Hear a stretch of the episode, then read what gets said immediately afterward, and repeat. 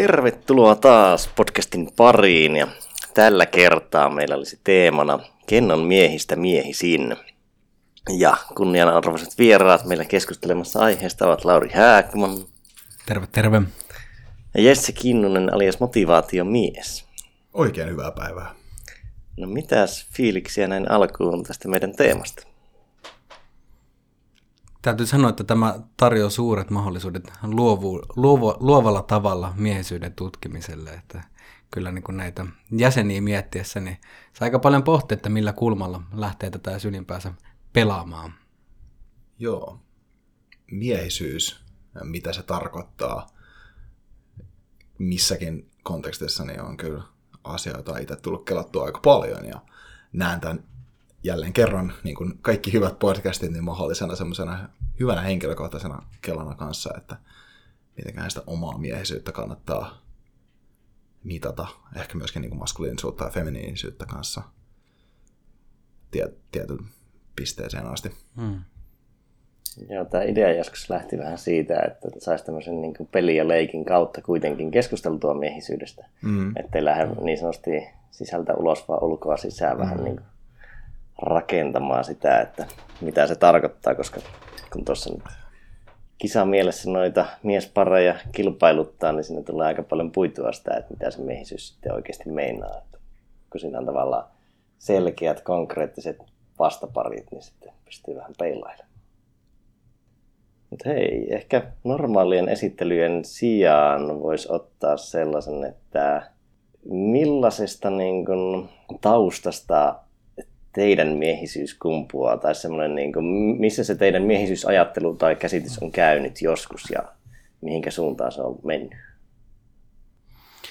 Joo, kyllä itse on ehkä aloittanut siitä, mietin, että ensimmäiset niin kuin mie- miehikkäät miehet, jotka tulee mieleen, niin on niin kuin ollut jonkinnäköisiä kamppailijoita, että ollaan menty sinne niin kuin fy- erittäin fyysiselle puolelle, että miehisyys on jollain tapaa niin kuin jotain fyysistä suorittamista, mutta sen jälkeen se on, siihen on tullut tietyllä tavalla pikkuhiljaa lisää ja lisää, että, niin kuin, että mie, mie, miesyyteen liittyy myös älykkyys, kyky, kyky sitten, että ehkä fyysisten ongelmien lisäksi ratkoo intellektuaalisia ongelmia, mutta siihen lisäksi on vielä sitten tullut vielä henkinen puoli, että myös tämmöinen henkinen eheys ja totuudenmukaisuus ja muut aspektit, että se on pikkuhiljaa, niin kuin ympyrään tulee lisää segmenttejä, ja vielä tutkitaan. mm. Niin sillä omalta kohdalta oma miehisyys on varmasti lähtenyt sieltä niistä esikuvista, mitä on ollut koko elämän aikana miehistä. Ja tämä tarkoittaa läheisimmin tietysti omaa sukua, omaa isää, omaa, omaa isoisää ja muita meidän niin kuin, suvun miehiä joita, joihin on päässyt tutustua sitten isän enoa erityisesti ja siitä, minkälaisia arvoja heillä on ollut ja miten he on käyttäytynyt ja miten he on muokannut omaa elämäänsä. Ja siihen liittyen on tullut hyvin paljon itsekin mietittyä sitä, että mitä on semmoisia asioita, joita haluan heistä oppia, viedä eteenpäin ja kultivoida ja sitten myös semmoisia asioita, mitä en halua viedä eteenpäin. Mm mitkä on semmoisia asioita, mitä haluan tällainen metaforisesti tappaa omista, mm. omasta niin kuin, tällaisesta ää, miespuolisesta kasvatuksesta, mitä on tullut. Ja varmasti myös tällainen aika vahva miehisyyteen liittyvä juttu on tullut sitten tietysti joukkourheilusta, kun on pelannut pitkään lätkää, kanssa harrastanut kamppailulla ja niin se on miesten kesken tehtyjä asioita kaikki ollut lähes täysin kamppailulla ja lukuun ottamatta ehkä sielläkin suurimmaksi osaksi. Niin siellä on toki muodostunut se, että miten miehet järjestää hierarkioita, ää, miten niissä hierarkioissa toimitaan, miten valtapelejä siellä pelataan. Aika sellaisia intuitiivisia asioita, mitkä nousee sieltä. Ja tämä on ehkä se asia, miten niin kuin, mitä mä näkisin, että miten mun miehis on kehittynyt, miehi, miehyys on kehittynyt ilman tietoista kehittämistä. Ja sitten tietoinen kehittäminen on ehkä toinen juttu, että siihen liittyy tietysti tosi paljon asioita, sit taas mitä on tässä omassa personal development journeyssä tehnyt. että matka tälle alkoi 2008, 2009 silloin, kun alettiin kaverin kanssa mietittiin, että me ollaan oikein tyytyväisiä meidän seurusteluelämään, niin pitää alkaa vähän tutustua tähän kirjallisuuteen ja kehittää itseensä sillä salalla. Ja, no se vastaa Kaninkolon sitten maskuliinisuuden arkkityyppeihin ja mm. ihan kaikki kirjoja ihan siitä, että niin hän ihan perus Double Your Dating David D'Angelolta ja mitä se voi, miten voi, siis miten voi pokaa enemmän mimmeä ihan siltä logiikalta ja joka on sitten taas tosi mielenkiintoinen kehä, koska se päätyy siihen, että ei silloin väliä, miten sä osaat lähestyä tai mitä sä osaat puhua, vaan että kuinka itse varma sä oot itse kanssa. Vaikka mitä. Sä oot käynyt vähän semmoisen Mark Mansonmaisen polun tässä. No itse asiassa joo, joo, kyllä Mark Mansonmaisen polun tietyllä tavalla. Mä oon, joo, voisin sanoa hyvin, hyvinkin paljon, että Mark Manson, Mark, Mark on mun itse asiassa yksi esikuva, sillä jos miettii esimerkiksi motivaatiomiehen suhteen, mitä mä teen, niin sitä mä pidän kyllä erittäin hyvänä esikuvana pitäisi alkaa varmaan kiroilemaan saman verran kuin se. Mm. se on ehkä englanniksi helpompaa se kiroilu. Että se... Mm. Oh. Se on niin kuin fuck kuulostaa niin paljon rennommalta kuin vittu. se, se on kyllä totta. Koska su- vittu kuulostaa tosi valittavalta ja sellaiselta. Mm. Ja kyllä su- suomalaisissa kirosanoissa, niin niissä on jonkinnäköistä voimaa, että, että miten ulkomaalaisille vaikka perkele, mm. niin kyllä se kuulostaa, niin kuin, kuulostaa niin kuin ihan eri, niin kuin, särähtää ihan eri tavalla verrattuna vaikka englanninkieliseen tai ruotsinkieliseen kirjoiluun. Niin. Se on ehkä omaa peilausta miehisyysmatkasta tai omaa käsitys miehisyydestä, niin aika semmoisen ääripäiden kautta on kuljettu, että ne kaikki teiniä ja parikymppis vielä jopa ehkä niin kahteen viitenkin ikävuoteen asti, niin aika semmoinen, jos nyt voi käyttää semmoista kliseistä termiä kuin toksinen maskuliinisuus ja tietty egoistisuus ja sellainen niin kuin, ehkä poikamaisuus tai semmoinen vastuuttomuus. Poikamaisuus ehkä semmoisena veijarimaisuutena ei ole niin omassa mielialassa niin semmoinen negatiivinen asia, mutta ehkä semmoinen niin kuin vastuuttomuus ja semmoinen turha niin kuin rokkikukkoiluhenkinen hmm. postailu, niin se on vähän negatiivista, tai ainakin mistä haluaa itse pois. Niin ehkä siltä ääripäiden kautta, ja sitten varmaan ehkä se, että nykyisin ajattelu ehkä leimaa paljon, että ei tavallaan ehkä se miehisyyskulma on mennyt vähän siihen ihmisyyskulmaan. Että sitten melkein kaikki asiat, mitä, mitä ajattelee, että miehen pitäisi olla, niin se on myös hyvä ihminen. Kyllä. Niin kuin, että siinä ei ole tavallaan erottelua, että ne pointit, mitä toisin esille hyvästä miehisyydestä loppupeleissä, niin pätee täysin yhtä hyvin about naisiinkin. Ja nyt ehkä isyys on semmoinen asia, missä voi tulla jotain eroja, mutta noin mm. niin kuin, jos mietitään pelkästään yksilön kannalta, niin tota, kyllä se aika paljon sinne ihmisyyskulmaan menee. Niin tuossa ehkä on fiksua myös puhua maskuliinisuudesta ja feminiinisuudesta sitten, koska kun, kumpiikin piirteitä on vahvasti kummassakin sukupuolessa. Ja sitten toisaalta ne on, tietyt piirteet on vahvempia homo sapiens lain miessukupolven edustajilla ja tietyt mm. piirteet on vahvempia homo sapiens lain naissukupolven edustajilla, jos mennään ihan niin kuin persoonallisuuspiirteiden ja biologian tasolle, mutta mutta mä oon kyllä tosta ihan samaa mieltä. Ja itse asiassa tuohon kompaten, niin haluaisin sanoa myös se, että itse asiassa unoh, niin kuin, tai en, niin, en maininnut sitä tuossa äsken, mutta ää, omalla miehisyysmatkalla niin kuin, ihmissuhteet ja parisuhteet nimenomaan naisten kanssa on vaikuttanut tosi vahvasti siihen, minkälainen mies on tullut. On sitten ollut tyttöystävän tai äidin tai, tai, tai kenen tahansa naisen kanssa, niin, niin tota, tai sillä että on ollut friendzoneilla tai mitä tahansa, niin se on vaikuttanut hyvin vahvasti. Ei ehkä esikuvana, mutta semmoisena peilinä siitä, että miten miehenä pitää toimia myöskin. Niin, ehkä just, että se maskuliinisuus löytää itsensä vasta sen feminiinisen kautta, Jep. että niin kuin maskuliininen semmoisena itsessään tyhjiössä, niin sitä on niin kuin vaikea löytää millään tapaa, koska se, se niin kuin magnetissa on ne molemmat puolet, jos ei sitä toista puolta tunnista. Se on aika merkityksetöntä se maskuliinisuus tyhjössä. Mm. Ja sitten monesti tässä keskustelussa vähän huomaa, että ne nähdään tavallaan semmoisena vastavoimina, että tavallaan jos on maskuliininen, niin ei voi olla feminiininen. Niin. Vaan se, että jos niitä ajattelisi kahtena eri mittarina, että jos kysytään vaikka, että mikä drag queen on, niin kyllä se on aika ääripäitä molemmissa voi olla se sama henkilö. Et sitten sitten siinä ei tule sellaista niin voimakasta vastakkainasettelua, mitä huomaa monilla keskustelussa, että se on niin kuin tavallaan suoraan määriteltävä maskuliiniseksi tai feminiiniseksi. Mm. mikä vähän ohjaa ajattelua vähän hankalaa suuntaan. Mm. Mm. Joo, kyllä tästäkin voisi puhua vaikka kaksi tuntia. kyllä. niin, kyllä.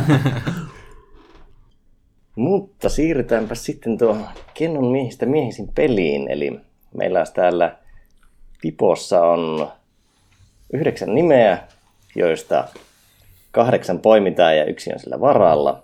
Eli otetaan turnausmuotoisesti pareina, nostetaan aina kaksi lappua ja sitten siltä voi tulla vaikka Timo Soini versus Sauli Niinistö ja sitten käydään keskustelun läpi, että kumpi on, kumpi on miehisempi ja sitten tuota, voittaja pääsee aina seuraavalle kierrokselle ja sitten taistellaan finaaliin asti, että meillä on niin puolivälierät, välierät ja finaali. Pronssia ei jaeta. Niin, niin katsotaan mitä tästä tulee. En ole ikinä tämmöistä kokeilu ja katsotaan, katsotaan mihin tämä menee. Tästä saattaa kimmuta vaikka mitä hauskaa. Mm. Mutta eiköhän oteta ensimmäistä paria. Lähdetään pelaamaan. Ottaako Lauri vaikka toisen lapun? Joo. Eli ensimmäinen pari olisi Bruce Lee vastaan. Jeesus.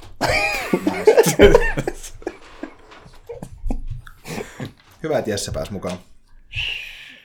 Kyllä tässä, tässä kisassa oli tilaa Jesselle. Joo, noista itse paperit koota niin, että näistä saa semmoisen ottelukaavion. Joo, braketti. Voidaan myös ottaa se, että kuka nuo on nuo nimet kirjoittanut, niin jokainen on siis kuulijoille tiedoksi niin kirjoittanut kolme nimeä tonne, niin voi vähän taustottaa, miksi nosti kyseisen henkilön. Joo, Jeesus. joo mä, mä voin ottaa tuosta Jeesuksen tosiaan sinne laitoon ja ajattelin, että siinä, jos täytyy miettiä semmoista niin ultimaattista miestä, niin, niin kuin suurimmalla osalla tämmöistä ihan perinteistäkin mieskategorioista, niin Jesse on ollut aika menestyksekästä, aika self, self-made man siinä mielessä, että jos vielä niin kuin neitsyt äidistä syntynyt, niin silloin, se, se, se, se, silloin on niin kuin hyvät, hyvät lähtökohdat jo sille. Mutta myös ollut puuseppä aluksi, mikä on kuitenkin suht, suht tota, miehinen, miehinen ammatti mm. ja saanut suuren ö, kuulijakunnan, pystynyt kääntää posken silloin, kun toinen lyö, että ei ole tarvinnut lähteä niin kuin huonompien kanssa kisaamaan.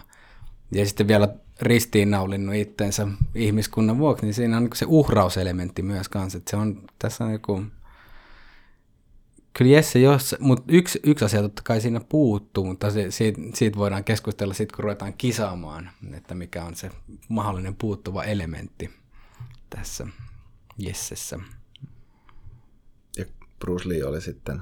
Se oli minun nosto ja se on itselle se on tavallaan aika tai Bruce Lee on semmoinen itseoikeutettu jäsen tässä kerhossa, että sillä on se tavallaan yberkova kamppailulaji-elementti, mutta sitten ehkä nimenomaan tärkeintä on se tavallaan viisauskulma ja se niin kuin yksinkertaisuus ja kirkkaus, mitä se toi siihen mm. kamppailulajiin, että se ei ollut vain rämäpää, mm. vaan että minkälaisia oppeja ja opetuksia se jakoi siinä ohessa ja minkälaista elämää se halusi ilmentää muille.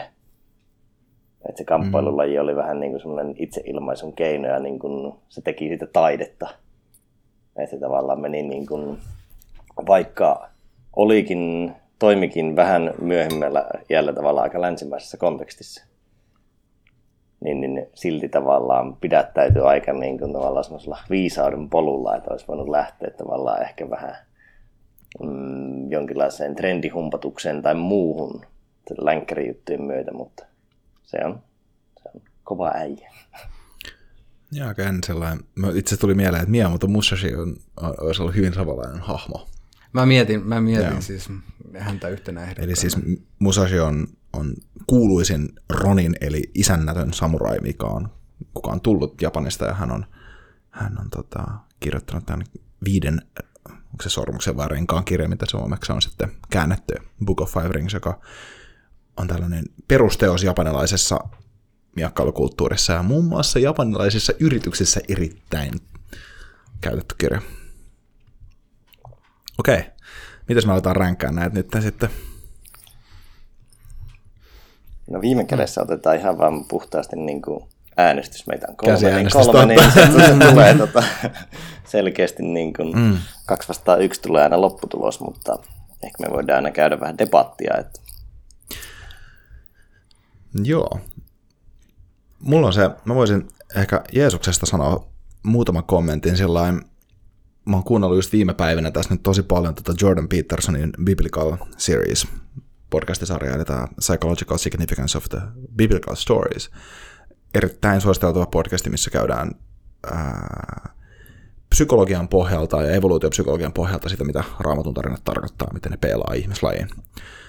Ja tota, siellä mun mielestä on tällainen hyvinkin vahva määrit, määrittelevä maskuliinisuuden piirre on se, että se on nimenomaan, se tuo järjestystä kaaukseen. Ja sen järjestyksen tuomisen en, yksi ennakkoehdoista tai edellytyksistä on uhra, uhrautuminen. Ja se, että jos sä uhraat jotain tänään, sä voit tehdä kauppaa tulevaisuuden kanssa. Eli esimerkkejä, että mä uhraan mukavuutta tänään esimerkiksi sillä, että syön kurinalaisesti ja mä voin kauppaa tulevaisuudessa sit sitä, että mä en saa diabetesta. Tämä on hyvin konkreettinen esimerkki, taikka että mä, mä uhraan jotain muita mukavuuksia tänään, jotta mä pystyn saamaan jonkun isomman. Vaikka mä säästän, mä en osta jotain asiaa mielitekoa. Ja Jeesus nyt uhrasi itsensä koko ihmiskunnalle tämän tarinan mukaan. Hän, hänen uhrauksensa on se niin sanotusti suurin raamatun tarinoiden mukaan. Joten tolla mittarilla niin on vahva pointti Jessen puolelle. Toki Bruce Lee myöskin hahmona, mä, minkä ikäisenä Bruce kuoli? Eikö kuulla aika nuorena? 27. Just niin. rokki, olisiko rokki, Rokki rokki ikä. ikään mennyt vielä? Ja tämä on niin kuin mun mielestä kans, Bruce oli semmoinen hahmo kuitenkin, joka toi inspiraatiota ihan älyttömästi nimenomaan ehkä sen länsimaisen kontekstin kautta just globaalisti. Ja voisi sanoa, että hän uhras itsensä siellä sille koneistolle, jotta inspiraatiota pystyttiin antaa miljoonille ihmisille hänen kamppailullaan ja filosofian kannalta. Että näissä on itse asiassa yllättävän paljon samanlaisuuksia, jos miettii tuolla uhrauskulmalla. Mm. Että se on se suurin maskuliininen teko, koska se on myös aika, siinä on aika paljon sellaista, mies uhraa itsensä jonkun vuoksi. Hän ottaa luodin lastensa tai vaimonsa tai naistensa vuoksi. Se on aika... Joo, ja sitten mä mietin, että molemmathan oli opettajia omalla, tai molemmat oli niin kuin fi, fi, jako myös fi, filosofista oppia. Mutta sitten sillä er- erotuksella, että Jeesuksella oli kyllä niin kuin isompi, tai niin kuin jos mietitään nyt, että ku- kuulijaryhmään audienssia, niin Jeesus on saanut isomman audienssin, mutta sitten taas, että kuinka monne, monta tota, pahaa tekoa on tehty Jeesuksen nimeen versus Bruce Leen, niin Bruce Leen nimessä ei kuitenkaan varmaan ole va- vääräuskoisia hirveästi päitä katkaistu. Et sitten kun taas Jeesuksen nimessä on niin kuin monia, ketkä eivät hänen niin kuin, oppejan ja, ja oikeastaan hänen opeistaan tehtyjä tulkintoja on suostunut sulattamaan, niin siinä on aika monta päätä leikattu täysin turhaan irti, mutta Bruce Leen kohdalla, niin kuin Bruce Leen opit on ollut niin maanläheisiä ja, ja tota, sisäistettävissä, että lopulta sitten kuitenkin vaikutusalue on ollut pienempi, mutta sitten taas että se on ollut ehkä, en tiedä, että voiko, voiko olla jäädä enemmän plussan puolelle sitten. Mun mielestä ehkä mielenkiintoinen pointti, koska että jos Bruce Leen kirkko perustettaisi tänään ja sille tulisi paavi, niin hänen nimeen varmasti tapettaisiin. Kyllä, ihmisiä. kyllä, ihan varmasti. Eli, eli, eli laitetaanko me, syytetäänkö me filosofia hänen nimessään, tai hänen tavallaan nimessään tehdyistä pahoista teoista on sitten taas toinen kysymys. Mm. Ää, ja mä sanoisin, tämä oli, tää oli mun yhdessä, tota, kun kaksi kertaa epäonnistuneesti hain Helsingin valtiotieteelliseen opiskelemaan, niin toi tota, verkottunut ihmiskuntakirjassa luki hyvin siitä, että nämä suuret uskonnot on tuonut historian saatossa lohtua miljoonille ihmisille toistuvasti ja toistuvasti, koska elämä on ollut aika paskaa aika monesti, ja se on ollut aika täynnä kärsimystä, ennen kuin me ollaan koettu teollinen vallankumous ja saatu niin kova materiaalinen yltäkylläisyys kuin meillä tällä hetkellä on. Meidän mittapuulla ainakin se on ollut kärsimystä aika paljon. Ehkä merkitystäkin enemmän toki, tasapainottaakseen sitä.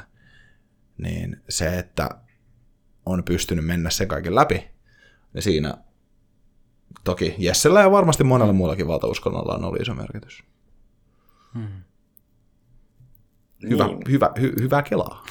Se on kyllä, koska niin, tuossa on ehkä semmoinen, että Jeesus toisaalta otti myös tietoisen riskin, että sen tavallaan jutut tulee tuottamaan kärsimystä ja tuottamaan vastakkainasettelua. Mm. Että tavallaan ottaen huomioon maailman tilaa siihen aikaan, niin se on tavallaan selkeää, että se aiheuttaa ristiriitaa, vaikka viesti olisi hyvä. Mm. Niin, toi on itse asiassa sitä, sitä ei voi pelkästään pestä käsiään, että minun pointit oli hyviä, mutta ne tuotti, jos, jos minun pointit olisi tavallaan mm. hyveellisiä, mutta ne tuottaisi sotia, niin, niin en mä voi pestä tavallaan käsiäni täysin siitä. Ei missään nimessä, ja toi onkin itse asiassa mun tosi hyvä pointti siitä, että jos sä oot esimies tai johtaja, jos sä johdat jotain tietoisesti ja sä, se on myös sun elämän aikana tiedossa, että sä johdat jotain, niin sit sun pitää kantaa myöskin vastuu siitä. Bruce Lee nyt ei ollut muuta kuin ehkä tämmöinen ideologinen johtaja, mutta Jeesus oli kirjaimellisesti johtaja. Ja, ja toki siinä on kanssa se vastuu hänen pitää kantaa tiettyyn pisteeseen asti ainakin niistä teoista siitä kumulatiivisesta tota, hommasta. Toki varmaankin jokaisen jokaisen tota vääräuskoisen tappamisen pystyy, peru, jokaisen vääräuskoisen, niin jokaisen vääräuskoisen tappamisen kuin jokaisen vääräuskoisen pel, per, pe, pelastamisen pystyy perustelemaan Jeesuksen sanoilla varmaankin. Ei ole helppo. Niin ja sitten, no sitä voi myös miettiä, että oliko tavallaan Jeesus dogmaattisempi. Että tavallaan väittikö Jeesus tavallaan niin sanotusti löytäneensä tien, että tämä, se on, niin tämä on se tapa, näin mm. pitää elää ja oliko Bruce Lee vähemmän ehdoton? Ja onko vähemmän, vähempi ehdottomuus hyvä vai huono asia? Niin. Mä en mä en sano kumpaakaan tähän näin. Koska se vaatii, se vaatii rohkeutta seistä omien periaatteiden ja arvojen sanojen takana. Koska silloin pitää hyväksyä se, että ihmiset ei tuolla sunkaan samaa mieltä. Ja Bruce Lee varmasti on ollut siinä asemassa hyvin paljon itsekin. Toki hän on oman osan oman, omista arvoistaan ehkä myynyt siinä vaiheessa, kun on mennyt länsimaisen, länsimaisen tota, viihdekoneiston käyttöön, mutta myöskin häntä on hyväksi käytetty siellä. Niin, toisaalta niin, kyllähän Jeesus tietoisesti otti enemmän paskaa niskaan niistä omista arvoista ja muistaa, että se... Hmm. Tämä on vaikea, kun tässä rupeaa jo miettimään heti, että tuleeko tästä käymään niin, että jos Jeesus pääsee jatkoon, niin voittaa kuitenkin. niin, niin, nyt, nyt, kun puhutaan, niin, nyt kun puhutaan Jeesuksesta, niin puhutaan historiallisesta Jeesuksesta. Pidetään se mielessä, että Jumalan poika ei ole kyseessä sitten tässä, vaan, vaan Jeesus Nasaratilainen arkkityyppisenä hahmona historiasta. Ja sitten ehkä tässä hyvä, tullaan hyvä. myös tähän, että miehisyys vai ihmisyys. Että kuka on ihmisistä ihmisiin, niin Jeesus varmaan voittaa sen aika helposti. Mutta sitten... Ehkä niin, sinne saataisiin eri game. Mutta onko ihmisyys sitten taas, tää, tää, tää on miten määritellään se, että niinku, sillä kaksi miljoonaa vuotta sitten homo sapiensin laajomainen toiminta on ollut hyvin erilaista kuin varmaan se, mitä, minkälai, minkälaisessa suuressa arvossa me pidetään ihmisyyttä tällä hetkellä, vaikka YK on, YK on tota, niin kuin kansainvälisten ihmisoikeuksien julistusten ja, ja lakien mukaan. Koska se on ollut hyvin paljon enemmän sitten taas valtaa ja vaan voimaa, kun ei me olla asuttu puhua vielä, me ollaan oltu geneettisesti samalla, mutta ehkä ihmisyys mm. tarkoittaakin just sitä, että se on se tietoinen puoli meistä. Mm.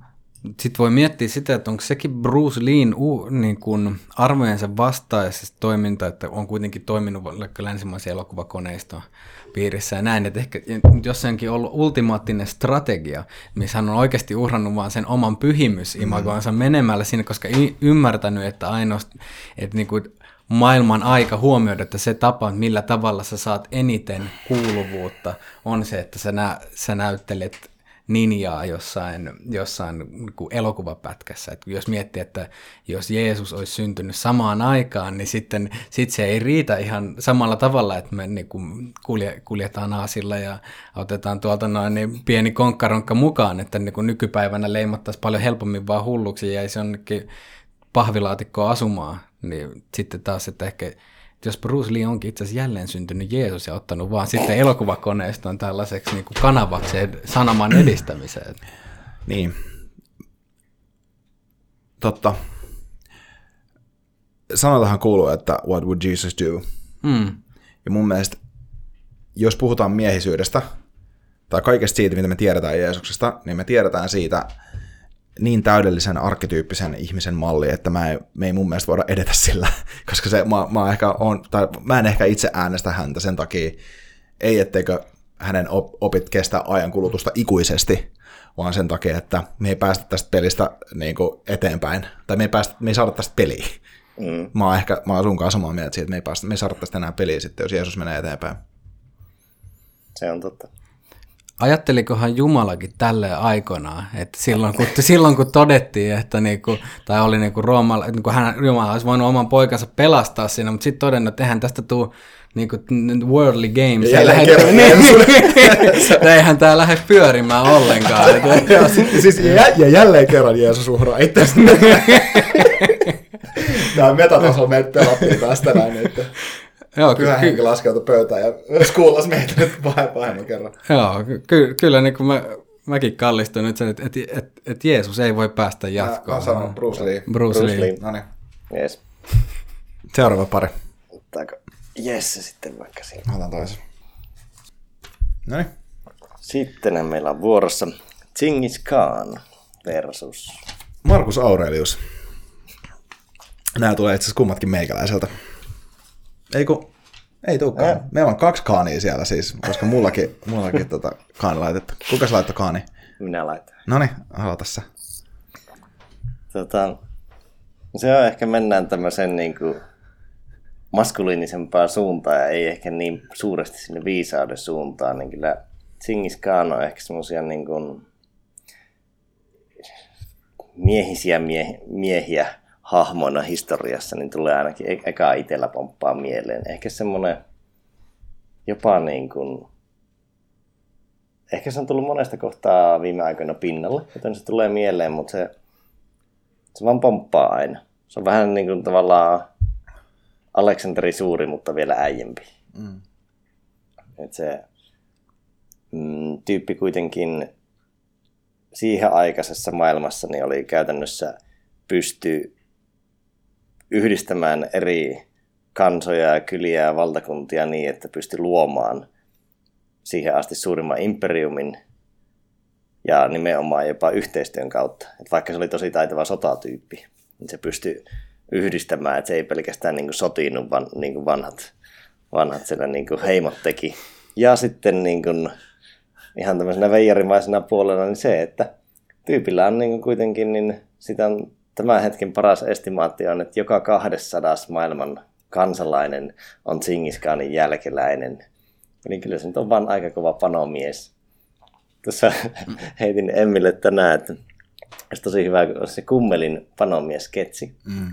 Mutta sitten olisi kaksi semmoista mongolia tupakalla ja sitten Tsingiskaan kävelee jostain kerrostalosta. Joo, tossa on se panomies.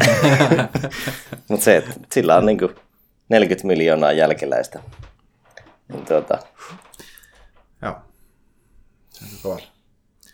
Mä, mä ehdottomasti haluan kommentoida Genghis Khania, mutta mä, aloitan, mä voin perustella Markus Aureliuksen ensiksi. Ja... Oletteko lukenut Platonin valtio? Joo.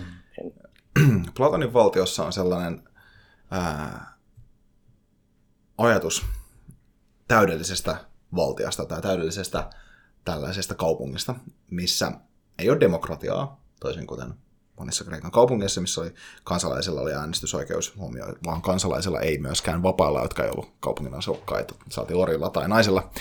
Mutta tota, ähm, Platonin valtiossa käsitellään semmoista ajatusta kuin filosofikuningas. Ja näiden filosofikuninkaiden, mä nyt muista sitä, siitä on aikaa, kun mä oon lukenut sen kirjan, mutta siinä on, niiden koulutus menee about sillä tavalla, että ne tekee ne opiskelee matikkaa ja luonnontieteitä ja semmoisia perusjuttuja tyyliin skidin aika paljon ja urheilee tosi paljon. Ja sitten opiskelee filosofiaa sillä joskus 12-15-vuotiaana, ja sitten menee kymmeneksi vuodeksi, kun menee viideksi vuodeksi tyyliin niin kuin sotavoimiin, ja sitten sen jälkeen ne on viisi vuotta tekee jotain, opiskelee aritmetiikkaa ja matematiikkaa, luonnontieteitä lisää, ja sitten on kymmenen vuotta sotilasjo- sotilasjoukoissa nyt niin kuin tavallaan kersantteina, ja sitten taas opiskelee vähän filosofiaa lisää, ja sitten on 20 vuotta tyyliin hallitsee niin kuin niitä pääarmeijoita. Se logiikka on se, että siinä vaiheessa, kun on 55-vuotiaita, niin sitten ne on niin kuin käynyt heidän koulutuksen läpi, ja sitten heistä voi tulla filosofikuninkaita. Ja ainut syy, minkä takia he haluavat olla vallassa, ei ole se, että, että he haluavat olla vallassa, vaan koska jos ne ei tee sitä, niin vaan joku huonompi tekee sen duunin. Ja tätä, tämä filosofikuninkaiden ajatus on nimenomaan siinä, että, että ne oikeasti haluaisi vaan filosofisoida ympäri, ympäri, ympäri Kreikkaa ja chillailla ja miettiä mielenkiintoisia konsepteja, mutta heidän velvollisuutensa on tehdä tämä työ. Ja Markus Aurelius on historian kaikista hahmoista ehkä lähimpänä oikeasti vallassa ollutta henkilöä, joka oli myös merkittävä filosofi. Hän oli stoalainen filosofi ja hänen kirjoituksensa itselleni, tämä Meditations, on yksi stoalaisen filosofian perusteoksia.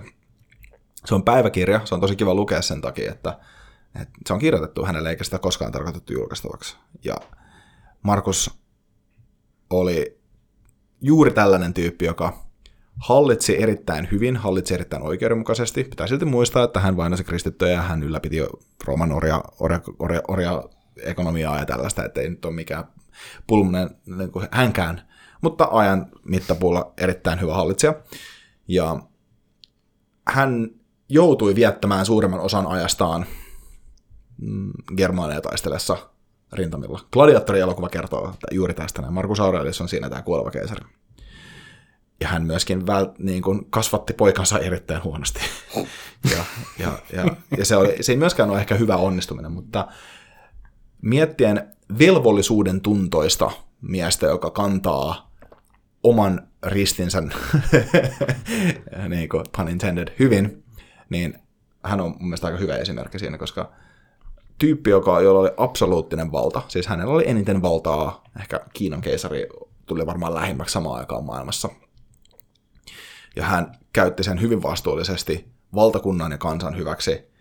Eikä, eikä esimerkiksi, ja hän taisi kirjoittaakin siitä, että ei, mulla, mulla olisi kaikki mahdollisuus vetää tuonne noin niin tuommoinen roomalainen villa täyteen oriin ja vetää orgiat siellä, mutta mä oon mieluummin mun vaimon kanssa sillä, taputtelee omalle olkapäälle, että vitsi mä oon hyvä jätkä, niin tällaisen tyyliin, joka vähän naivi ehkä. Ja taas toinen filosofi Seneca on vähän erilainen hahmo siitä. Sekin oli mielessä tähän näin, mutta maskuliinisen velvollisuuden kantajana halusin hänet tähän ja myöskin valtion päämiehenä. Ja tuohan niin kuin pari, niin kuin vastin parina on Genghis Khan ja Markus Aurelius aika, niin kuin, oh, aika kova. nappivalinta. Mä, mulle tuli vaan mieleen tuosta, että, että tämä on historiassa toistuva arkkityyppi niin kuin miestä, jolla on va- lähes absoluuttinen valta kaikkelle muulle paitsi omaa poikaansa. Mm. Ja, ja myös, niin kuin, että se huolehtiminen se oikeastaan no, tulee niin kuin nyttenkin nykypäivän esimerkki, että missä maailmalla saadaan paljon vaikutusta aikaan, mutta sitten siinä niin kuin lähimaasta, niin kuin perhesuht, niin, niin se, että, se, että siellä, on, siellä on sitten eri, eri, eri tota noin, niin, tilanne. Mutta joo. Oliko Jessellä mm. jotain Chingis Khanista, kun säkin kirjoitit? Niin? On. Tätä, ää, Chingis Khanista on kirjoitettu semmoisia revi- revisionistisia historiankirjoja, jotka tuo hänet esille just hyvin itse asiassa samalla tavalla, niin kuin sä toit tämmöisenä yhdistäjänä ja sovittelijana. Ja, ja että on tehnyt muullakin kuin sodankäynnillä asioita. Ja tos, toki, tosi hän on tämä 40 miljoonaa jälkeläistä. Hän on, jos, jos, jos puhutaan nykypäivän termeistä, niin hän on historian pahin sen maailman ajan popula- maailman niin populaatioon suhteutettuna historian pahin massamurhaaja ja sarjaraiskaaja. lähi ei ole vieläkään toipunut Chingis Khan ja Mongolian vallotuksista. Oikeasti.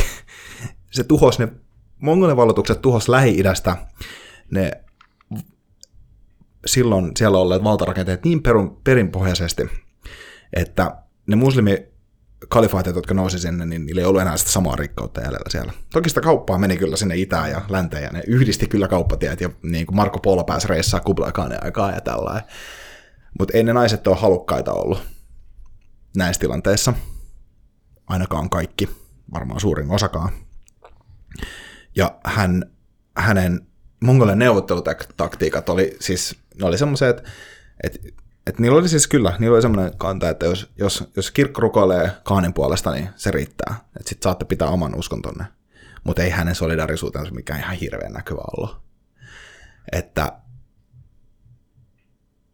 kun puhutaan geneettisen menestyksen mittapuolella, Genghis Khan on varmaan maailman menestyneempiä miehiä ihan puhtaasti sillä tavalla, että jos mietitään biologisesti, niin mä en usko, että on yhtään menestyneempää. Hän on rakentanut itselleen semmoisen valtakulttuurin, hän oli siis tosi menestyksekäs suku, paljon lapsia, paljon poikia, myös suoria jälkeläisiä, jotka hallitsi satoja vuosia erilaisia kaanikuntia sen jälkeen, ja Kiinan keisarit polveutuivat hänestään hyvin pitkään. Mutta arkkityyppinä on vaikea tietyllä tavalla tuomita häntä ajan, ajan hengen mukaan. Mutta Dan Carlin erittäin nohevasti hänen podcastissaan Wrath of the Khans, jonka ehdottomasti suosittelen kuuntelu, se maksaa pari euroa jakso. Niin hän aloittaa sen podcastin kysymällä, että milloin Hitleristä joku kirjoittaa kirjan, että mitä kaikki ne asiat, mitä hän teki hyvää. Genghis Khan oli ihan samanlainen hahmo hänen aikansa eläneille tyypeilleen kristikunnassa ja muslimiyhteiskunnissa kuin Hitler on ollut meillä. Tai Stalin. Et. Niin. Niin. Kaikki on niin suhteellista, mutta se on ehkä sen takia, sen takia hyvä muistaa myöskin, että minkälaisesta tyypistä tässä puhutaan. Joo, ja sitten silleen, toisaalta, jos nyt miettii tätä paria, mm. niin tavallaan Markus Aurelius kumminkin on myös elänyt sellaisena aikana, milloin sen käytös oli tavallaan täysin niin kuin päinvastaista, Kyllä. mitä valtiot teki. Että sinänsä Tsingiskaan niin kuin melkein kuka tahansa kusipää, joka pääsisi valtaan, olisi tehnyt saman kuin Tsingiskaan. Kyllä. Mutta tosi harva olisi tehnyt saman kuin Aurelius. Kyllä. Ja just sen takia mä halusinkin itse itsekin, mä laitoin Tsingiskanin itsekin tänne näin, koska mä halusin nostaa just tämän keskustelun tähän näin. Että miten me mitataan miehisyyttä. Koska biologisella menestyksellä, jos, me, jos, jos se on se iso mittari, niin. että et, et, et, et geneettinen, geenien, geenien tota, menestys, niin Genghis Khan voittaa tämän koko turnauksen. Niin, jos ei, jos ei niinku siis mietitä, ole... mietitä la, hirveästi laadullista puolta, vaan niinku määrällistä mm. vaikutusta. Ja, että, niinku... Jep. Tässä on vähän niin kuin, että, tai siis sillä että quantity has a quality of visual. et, et, et, niin, se, niin se tavallaan menee tuossa. Koska niin kuin biologisestikaan sä et ole menestynyt lisääntymisessä ennen kuin sun lapsen, tai lapset on lisääntynyt. Sitten tavallaan saat, voit pitää, okei okay, nyt mä oon niin kuin, nyt se seuraava sukupolvi, se on vastuu sillä tavallaan siellä. Että tuossa vaan se skaala on ollut niin jäätävä. Tsingis on vähän niin kuin 1100-luvun Pablo Escobar. Joo. Tavallaan samanlaisia piirteitä, samanlaisia että piirteitä, niin kansanmies jossain jutuissa, mutta sitten taas niin kuin superverinen mm. Kyllä. Niin kuin vastustajille. Kyllä. Ollaanko valmiita äänestää? Ollaan. Tuleeko vielä pointteja? Mä haluaisin kuulla haastoa Markus Aureliuksen kanssa. Niin, mulle, mulle tulee mieleen kun lähinnä että Markus Aurelius on kuitenkin enemmän ollut ehkä sitten semmoinen in, integroiva, tehnyt sen välttämättömän pahan, mitä on joutunut siinä niin kuin ottaen huomioon, että mikä on, mikä on oma valta tai niin kuin oma asemansa ja joutunut tekemään. Ei nimenomaan haluaisi chillata, ja puffailla ja puhuu filosofiaa, mm. mutta sitten, että okei, no nyt että pakko tehdä tämä duuni, kun ei halua kenenkään paskemaan antaa, niin hoidetaan nyt nämä sodat pois alta tai tässä näin, kun sitten taas Chingiskaan niin ei ole, niin on lähtenyt sitten sillä, ei ole lähtenyt sillä minimum effective dosella, vaan nimenomaan the whole dose ja, ja tavallaan eat the world.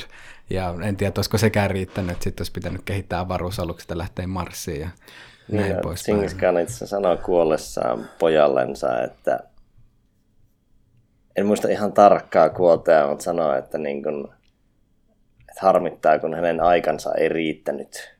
Että hän niin kun, sai kyllä vallotettua paljon, mutta ihan ei riittänyt aika siihen, että saisi koko maailman. Mm. Että sinä saat jatkaa. Mm. Ja pojat vähän kasvatti, mutta ei ihan saanut koko maailmaa. Se niin, on y- yritys oli kova, yritys oli, oli kova. Se on ehkä ihan hyvä loppu. Se on ehkä ihan hyvä. Se on ehkä ihan hyvä kaikille näille. Tai mu- mulle näyt, niin kuin, tai sitten kun just, että Chingis Khan niin näyttäytyy semmoiselta ultimaattiselta toksisen maskuliinisuuden tämmöiseltä pyhimykseltä, ja sitten Markus Aurelius sitten taas ehkä niin tämmöisen terveemmän Mutta maskuliinisuuden. mut siis toisaalta kyllä mä sanon, että kunnianhimo on hyvä piirre silti. Että, että tässä, se on, tässä se on mennyt hyvin myrkylliseksi. Mm. Vaikka ajan, ajan, ajan kontekstissa erittäin hyödylliseksi. Että tota, mm. et kyllähän tuossa haluaisi olla Chingis Khanin niin mongolijoukko, ja se on hyvä pelaa tuohon aikaan. Mm. Koska ei kukaan muukaan kohtele vallotettuja kaupunkeja hyvin tuohon aikaan. Siis säännöt mm. on samat Mm. tietyllä tavalla. Toi Chingis Khanin skaala vaan oli siinä kaikista voimakkain. Ei, ei muslimivallottaneet vallottajat ko- kohdellut hyvin, ei kristityt vallottajat kohdellut niiden niin kuin vallotettuja paikkoja hyvin. Sotilaat käyttäytyi tuohon aikaan tosi paskasti. Meni kaupunkiin, sieltä pöllettiin tavarat ja naiset ja lapset raiskattiin ja siis niin kuin orju, orjutettiin porukkaa. Ja... Niin, se oli ajan henki. Se oli aina henki. Ja Khanikaan ei kyllä olisi päässyt siitä, tai niin kuin Khanit yleisestikin käytti tosi paljon hyödyksi sitä, että miten muu niin kuin vastustajavaltiot keskenään soti sitä niin kuin muiden niin kuin hajanaisuutta ja itsekkyyttä ja Kyllä, niin kuin sitä muiden mädännäisyyttä myös hyvin paljon, että se pelattiin ajan hengen säännöillä, että se on kyllä ihan totta. Ja ei Markuskaan sinä se, että jos mä oon joku siellä niin Reinin itäpuolella oleva germaani hermoni, heimo, niin Markus on ihan paska jätkä. Mm. Sieltä tulee niin roomalaiset sotilaat teräspanssarit päällä ja vie meidän maat. No ei, vie, ei, ei, ei vienyt hirveästi, koska ne germaani heimot laittanut hyvin vastaan. Mutta, mutta äänestetäänkö mennään eteenpäin? Joo, Mä äänestän Markusta. Sama. Markus. No niin. Kyllä. Sitten, nostatteko vaikka tie? Joo. No niin. Vappuset. The Rock. Eli Dwayne Johnson. Kyllä. Sitten täällä on tuntematon palomies kautta ensihoitaja ja rauhanturvaaja. Hieno. Joo. Mä kävin tuntematon sotilas itsekin mielessä. Onko braketit tänne, Okei. mutta avaako vaikka Lauri tätä tuntematonta? Joo, no, mä, mä, Laita noihin vielä eteenpäin, noin, jotka voittanut tosta noin. Niin. Joo, pitäisi itse asiassa, mä voin leikata niihin myös laput. Tehdään näin. Saadaan hienomman näköinen. Joo, niin mä lähdin mi- miettimään tuossa noin, että et, tota, et kun moni, tai kun va- varmasti niin ajattelee, että tähän pel- peliin tulee pääosin semmoisia aika universaalisti tunnettuja mieshahmoja, mutta sitten mä mietin, että et mitäs ne, että et kuitenkin monet on esimerkiksi tehnyt itsestään tavalla tai toisella numeron tai sitten justiin semmoisella niin kuin yli, niin kuin, toksiselle suunnalle lä- lähteneellä kunnianhimolla saanut paljon myös pahaa aikaiseksi, niin miten semmoinen niin kuin, nämä tunte, joku tuntematon palomies, joka uhraa itsensä täysin yhteiskunnan yhteisön puolesta, mutta on myös täysin valokeilan ulkopuolella. Tämmöiset, tämmöiset henki, tai tuntemattomat sotilaat, ensihoitajat, niin kuin ajattelin tuohon niin useamman tämmöisen eri, niin siinä mä näen myös jollain tapaa jotain todella miehistä, että tehdään se oma duuni tasan tarkalleen, mutta sitten, että siihen, siitä ei tule minkään, itsestä ei tule minkäänlaista numeroa. Ja tietyllä tavalla katoaa sinne ajan hiekkaan. Ja teet, duunit on tehty ja sitten sinne kadotaan, eikä ole niinku sen suurempaa tarvetta ikään kuin kirjoittaa omaa nimeään kiveen. Tämä oli vaan tämmöinen ajatus, niin kuin mikä ajattelin, että on hy- hyvä heittää tänne sekoittamaan pakkaa. Hieno ajatus. Mun mielestä No, sä muutit pelin sääntöjä, niin sanot. Mä tykkään tuosta ajatuksesta siinä, että siinä on...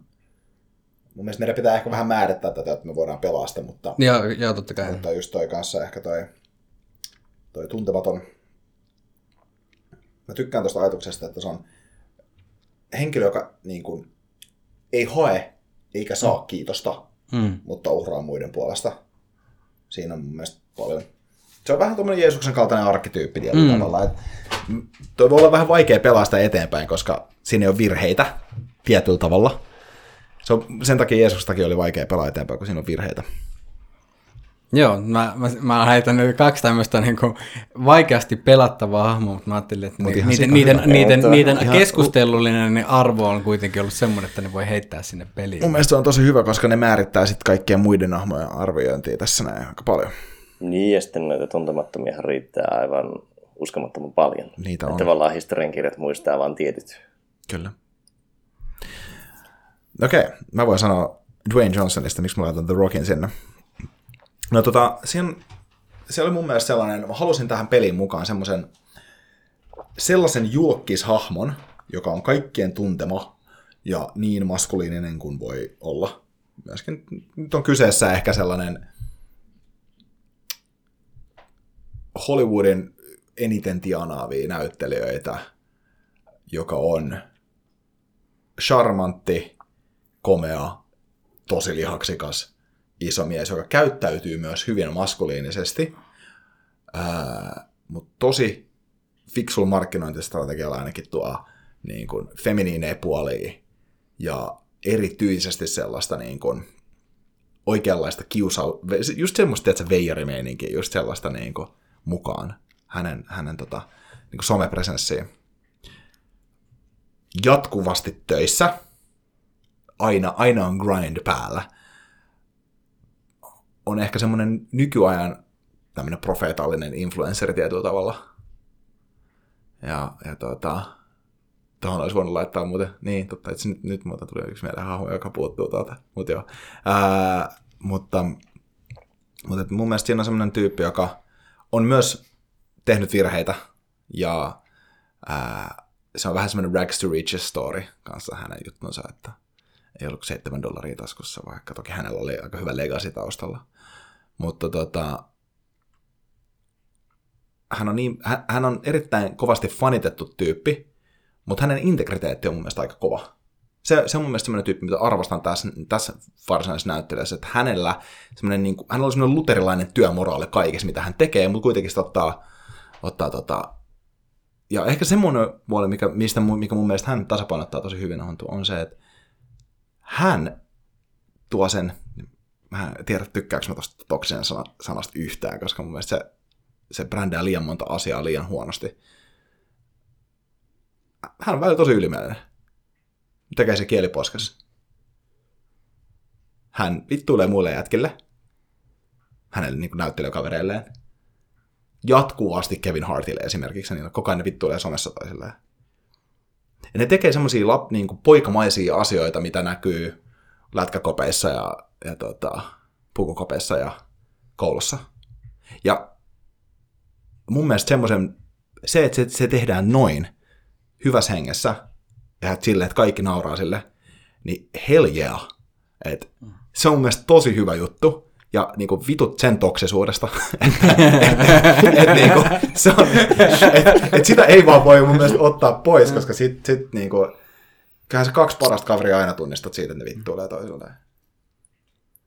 Ja sitten tuohan mielenkiintoinen tuo Dwayne Johnson, koska tuossa oli monta vuotta silleen, että mä en niin kuin yhtään nähnyt sitä, missä se alkoi tekemään leffoja ja näin. Ja sitten oma mielikuva siitä oli aika pinnallinen. Totta kai se showpainin mielikuva ja semmoinen meatheadi. Ja, mutta sitten se on alkanut kääntymään aika rajusti. Mm. Et sitten vielä kun peilaa sen tyypin polkua, niin sillä on kaikki eväät olla semmoinen mulkku meatheadi Jep.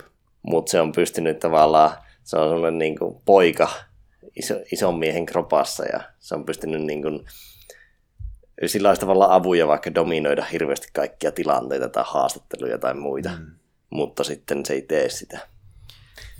Ja se, on, se on aina tosi helppoa tuomita vaikka ylimielisyyttä, niin jo, vaikka, vaikka tuomita, vaikka jos The Rock on joskus ylimielinen, kun et ole rock. Mutta se voi olla, tai niin kuin mitä Muhammadkin ja Ali sanoi, että, että on tosi vaikeaa uh, niin kuin olla nöyrä, kun on minä. Että jos olet maailman paras nyrkkeilijä, niin on vaikka, si, siinä on ihan eri, eri niin kuin paineet olla nöyrä. Tai jos olet The Rock, että sä oot samankokoinen kuin kaikki muut huoneessa yhteensä. Mm. Ja niin si, siinä on totta kai se vaatii ehkä paljon enemmän luonnetta, että pystyy ikään kuin juurruttaa itsensä alas, että ei ole sen egon vietävänä. Niin. Ja jos miettii sen somepostauksia vaikka Instagramissa, niin se on aina varmaan ehkä yleisimpiä sanoja, toistuvimpia sanoja sieltä. Massive gratitude to. Se on aina kiitollinen hänen tiimilleen, hänen tyypeille, jotka on tehnyt juttuja faneilleen. Ja siis hemmetti se voi olla vaan pelkkää niin markkinointi show mm. mutta se vaikuttaa ainakin aidolta. Että hän on aidosti mm. kiitollinen kaikille siitä. Ja siihen on tosi kiva, niin kuin sitä on helppo, siihen on helppo rileettaa. Mm. Sä voit mm. sama, mun pitää lopettaa tää Finglish oikeasti. Mä, mä oon saanut mun omasta podcastista kuulla tässä niin vitusti, että mä, puhun ihan kauheat Finglishia. Siihen on helppo samaistua. Herran Jumala. No hei, kysymys äänestyksestä, että tota, halutaanko nostaa Rokin pariksi joku spesifi henkilö? No meidän pitää kuitenkin ottaa se Genghis Khan kakkonen pois sieltä. Meillä on varannuttu myös. Niin. Ja voihan se olla, että tuntematon on niin ilmoittautu kisaan, mutta jätti pois, koska piti olla duunissa. Ei. Jäi, jäi, jäi, jäi, jäi tuntemattomaksi. Ei voinut, kun Ei piti pelastaa, aikaa kisoihin. piti pelastaa henkiä. Niin, Niin, ei kyllä, pystynyt. kyllä. Niin, toi on kyllä. No, otetaan vaan seuraava. Otetaan seuraava. Ottakaa sitten. No täältä tuli Gengisin toinen, toinen tota noin. Se pois. Ja... Otetaanko tästä vara, varapinkasta? Mm, eks... Vai onko siellä vielä? Siellä on yksi. siellä yksi, olla yksi on, joo. Eli meillä olisi Freddie Mercury vastaan. Hitler. Vittu, mikä trolliraundi. Okei. Okay. No mä haluan kuulla nää.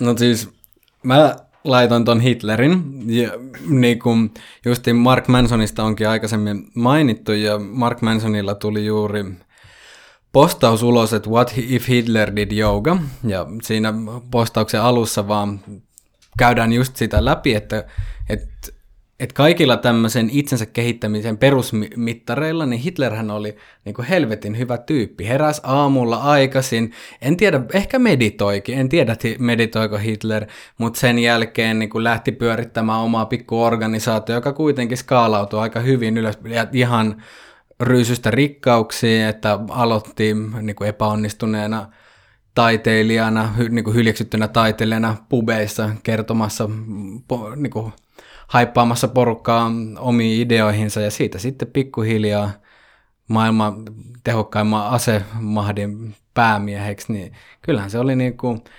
äärimmäisen menestyksekäs, menestyksekäs niin kuin omalla, omassa sarjassaan ja, ja tota, jätte vaikutuksen oli tehokas, niin kyllähän hän on, että tässä tämä moraalipuolta justiin, että mä halusin nostaa justiin, että taas pohditaan justiin, mikä on ehkä Tsingis Khanin kohdalla tuli tämä, mikä on se miehisyyden mittari, että, me, että jos me mitataan vaan luvuilla sitä, niin sittenhän Hitler on aika korkealla, korkealla näissä, näissä tota, tässä vertailussa. No, Freddy, please.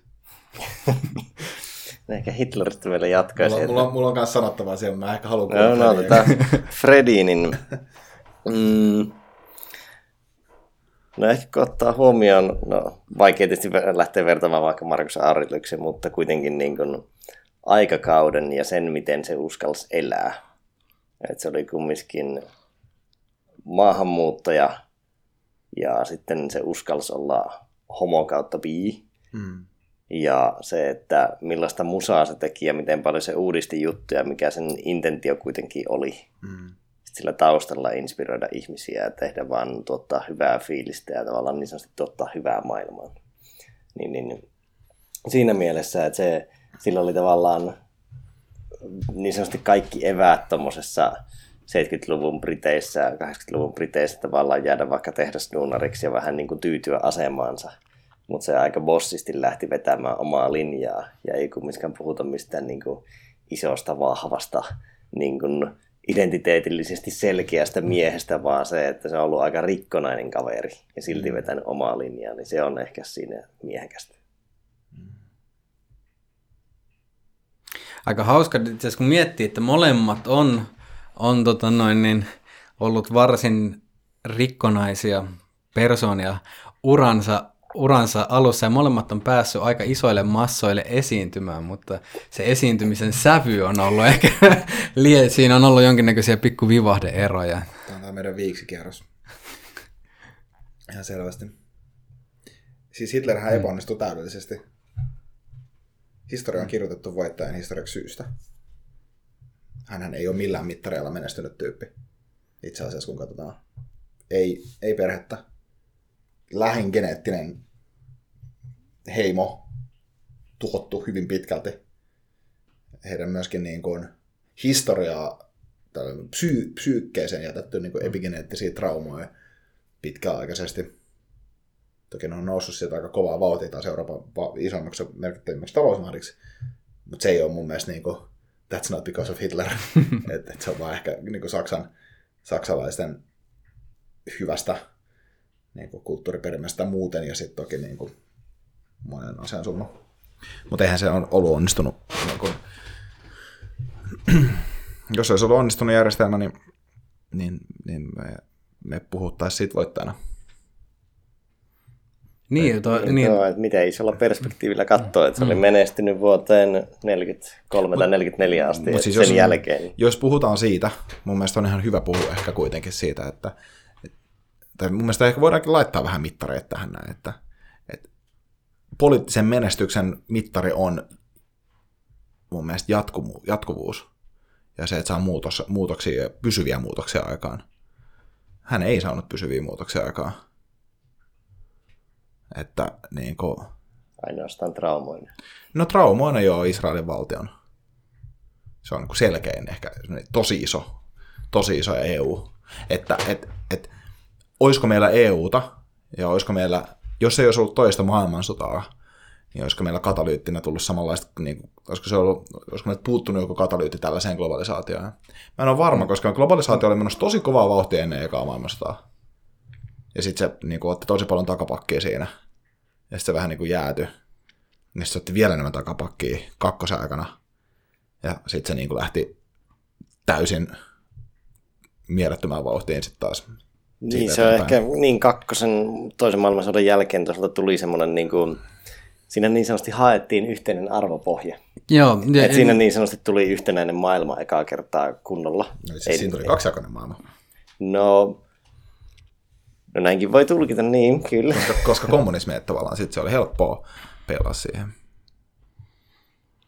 Mutta silloin ainakin oli ensimmäinen, esimerkiksi koulutusjärjestelmä, tuli niinku valtavia reformeja, just vaikka koulutusjärjestelmää lähdettiin muokkaamaan mm. sillä tavalla, että miten me voitaisiin estää, että me tietyllä tavalla saatiin semmoinen malliesimerkki, että how to not to do things, niin sitten saatiin... Niinku, Joo, siis kyllä yhtenä, yht, niinku YK on ehkä sitä voidaan mm. niin idealistisena esimerkkinä YK, että me voidaan pitää. Jälleen kerran mä en niin kuin, laita näitä niin Hitlerille kyllä niin kuin saavutukseksi, mutta niin. tota, että YK tähän voidaan pitää, tai joku voisi antaa YKlle kunnian siitä, että meillä ei ole ollut sotia. Mä antaisin sen kunnia ehkä enemmänkin tota, vetypommeille, että vaan me ollaan niin kuin, meidän niin kuin, tämä mutually assured destruction, eli MAD on johtanut siihen – nyt me ollaan vaan unohdettu siihen, että meitä osoitetaan koko ajan niin kuin aseella päähän, mutta me ollaan eletty se niin kuin aseen varressa 70 vuotta, niin se on tottunut siihen. Mutta tota, se, on, se on se rauhantekijä ollut ehkä. Ehkä tuossa kun puhuttiin sitä yhtenäisestä maailmasta, niin viittasin just siihen, että tietty arvopohja on samanlainen osittain, mutta sitten vaikka, mm. niin, vaikka taloudellinen malli ja yhteiskuntamalli niin tavallaan erilainen. Mutta... Ja ainakin länsimaissa kyllä. Mm. Mm. Mutta uppaamatta yhteiskunnalliseen puoleen, niin otetaanko äänestystä? Joo, no. Mä äänestän herra elohopeaa.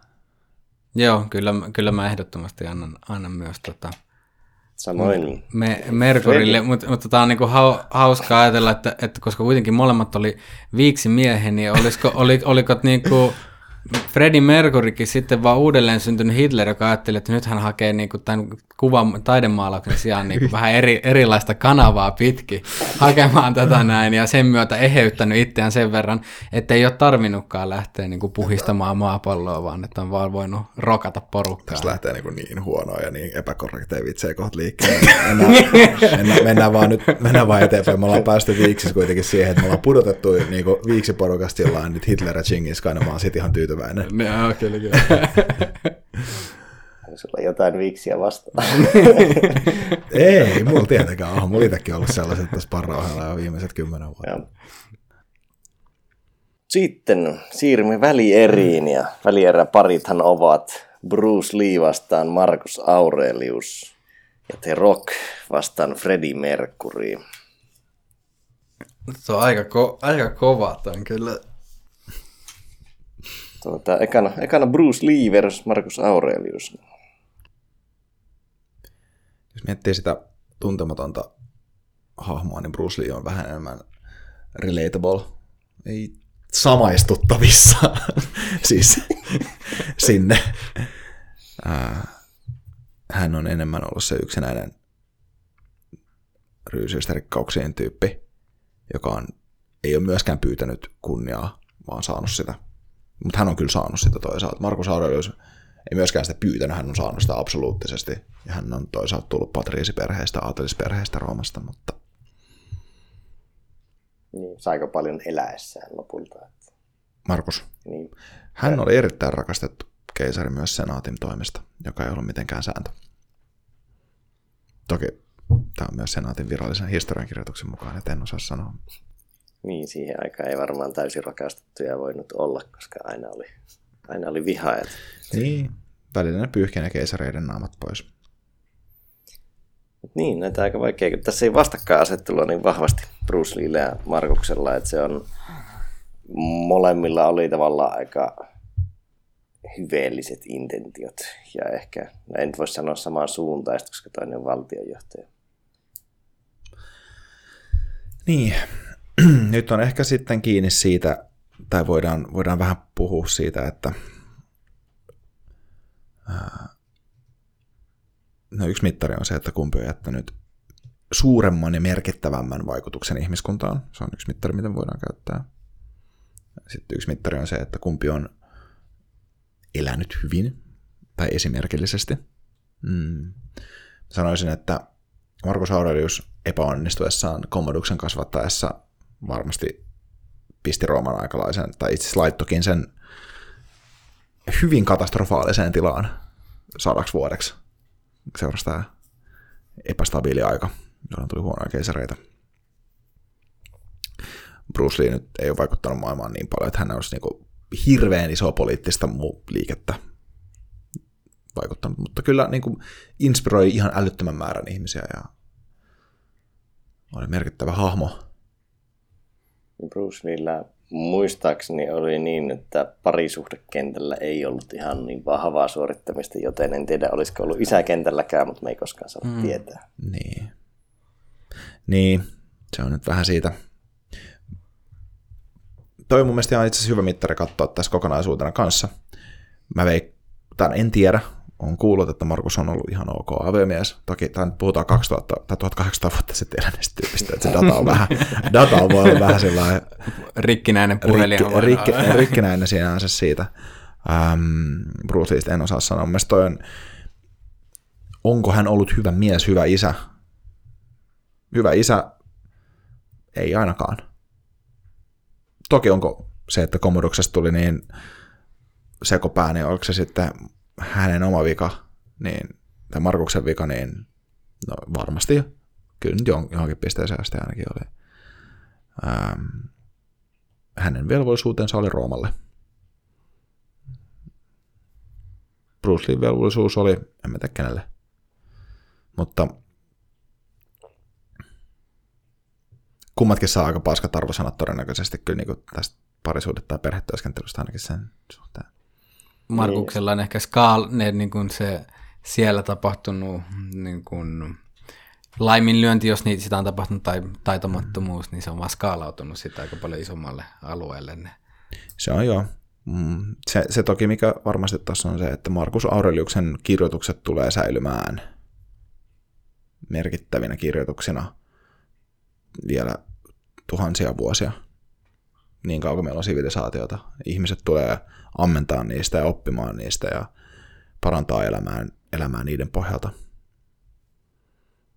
Ja mä toivon, että Bruce Leen elokuvista myös tulee ihmistä saamaan inspiraatiota hänen elämästään. Niin, ja ehkä Bruce Leen impaktia on vaikea tällä länkkärinä arvioida, kun se, mm. mikä impakti on vaikka sitten Nimenomaan. Aasiassa ja Kiinassa ja näin. Se, siellä se on tavallaan toiminut semmoinen lännen ja idän yhdistäjänä. Mm. Sitten ehkä tuossa on myös semmoinen arviointikulma, että Bruce Leellä ei tavallaan ollut suoraan mitään vastuuta tai velvollisuutta. Mm. Ja Markuksen piti kumminkin toteuttaa velvollisuuttaan. Mm. Niin, toi on kyllä ihan niin kuin, hyvä pointti.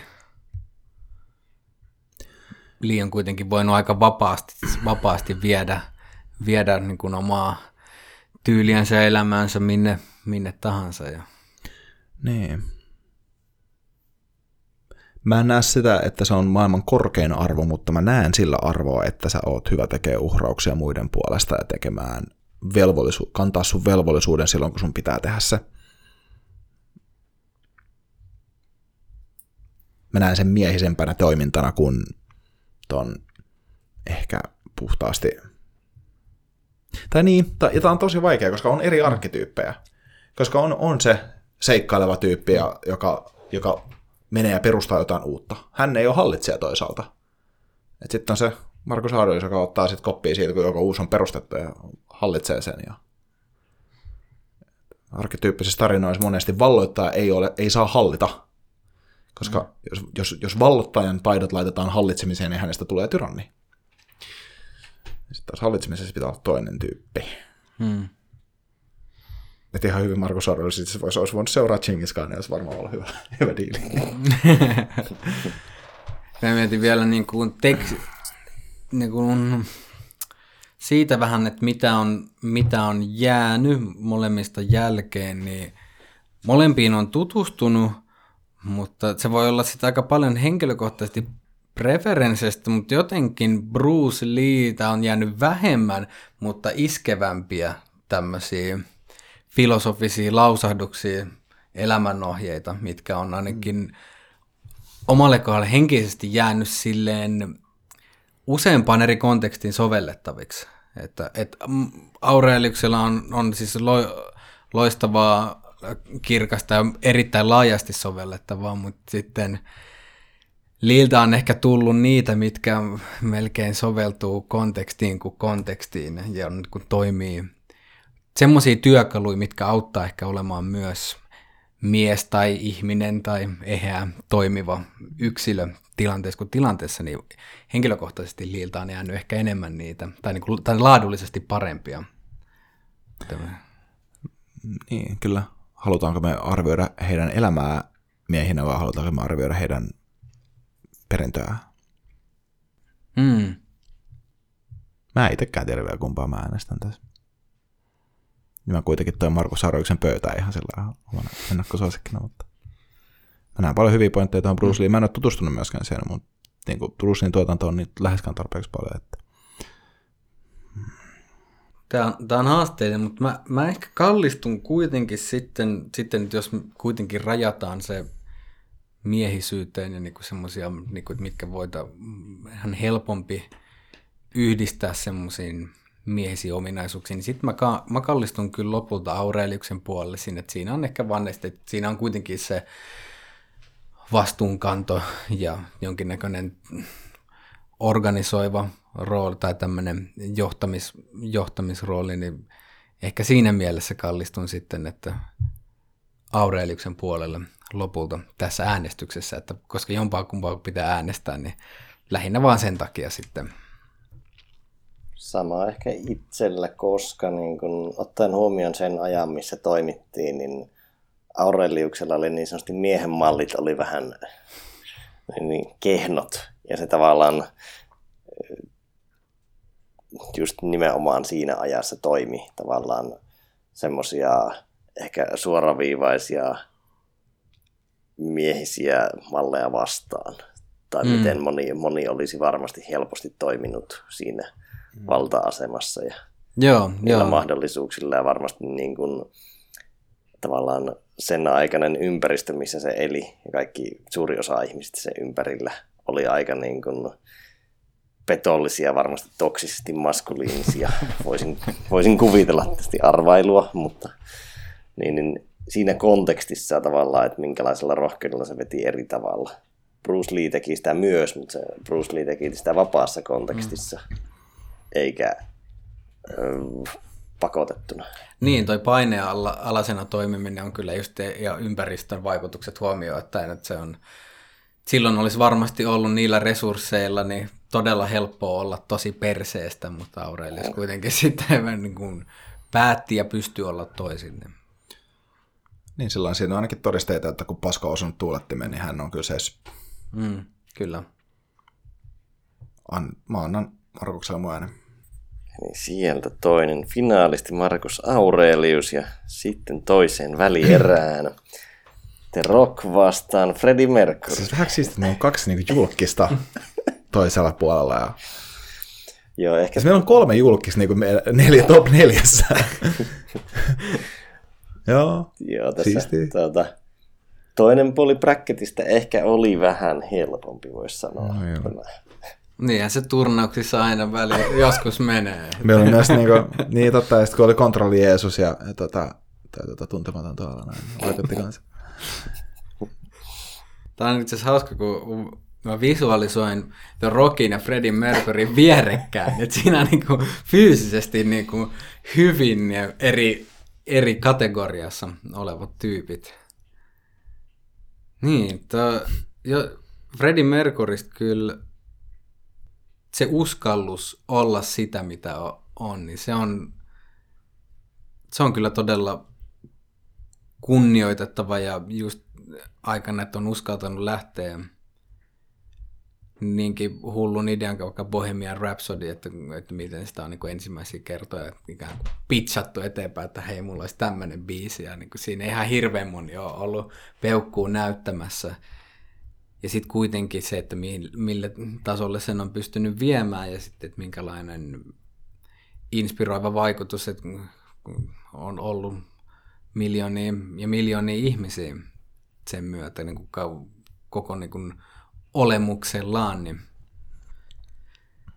ollut vaikuttava hahmo, ei sillä, etteikö The Rock olisi myös tää, niin kuin samaa tehnyt tosi vähän ehkä eri, eri tavalla, että Mercury veisteli, veisteli biisejä ja Rock veisteli kroppaa. Ja tässä on tietysti aina sekin kulma, että nuorena kuolleista tulee helposti pyhimyksiä. Mm. Niin, ei nähdä, miten ne olisi sitten kasvanut, niin. minkälaisiksi ne oli kasvanut. Et jos kuolet prime iässä niin sanotusti, niin mm. se nyt nähdään huipulla. Niin, sehän on paras aika lopettaa tietoa, että vetää, vetää nyt siinä vaiheessa, kun olet mm. näyttänyt lähinnä sen nousujohtajan, sen menestystarinan, sen no, nousuvaiheen, niin silloin se on niin kuin paras aika ottaa exittiin. Voidaan sitten kysyä siitä, että halusiko Freddie Mercury kuolla, niin on toinen kysymys vaan, mutta että tota, mun tuli semmoinen ajatus tuosta, että, että tota, jos Rockilta kysyttäisiin tätä kysymystä, kun mä se valitsisin näistä eteenpäin, niin se, niin kuin, siis ei se, se, se, se olisi sellainen, se olisi jopa stereotyyppisen, tai jos, jos Rock ei olisi pelissä, niin hän varmaan nostaisi Freddie Mercuryn tonne kärkeen. Hän on semmoinen tyyppi veikkaa, että hänellä olisi varmaan, hän nostaisi tuonne Freddie Mercury ja sitten on tuntemattoman työntekijä. Ja se itsessään, se teko, tekona mun mielestä on aika maskuliininen nimenomaan, että sille, että tuo, tuo sitä, antaa arvoa sille, joka ei muuten saa tai on syrjitty tai on se heikomman puolustaja, minkälaista roolia hän myös tuo esille – ja mitä hän tuo tavallaan semmoista kiitollisuutta myös hänen faneilleen. Toki on ihan älyttömän hyvä markkinointikikka, mutta se vaikuttaa aidolta. Se on, molemmat on taiteilijoita. Niin, ja molemmat on taiteilijoita. Mm. Että niin kuin siinä on semmoinen... Ja molemmat on pukeutunut spandekseen. Kyllä. Toi, toi on itse nyt kun mä olen miettinyt, että heikomman puolustaminen on ehkä maskuliinisempia tai miehisempiä asioita, mitä voi tehdä. Mm. Ja mä en nyt tarkoita sellaista niin kommunistista ideologiaa tässä. Niin, kyllä, kyllä. Vaan, vaan just sitä uhraamista.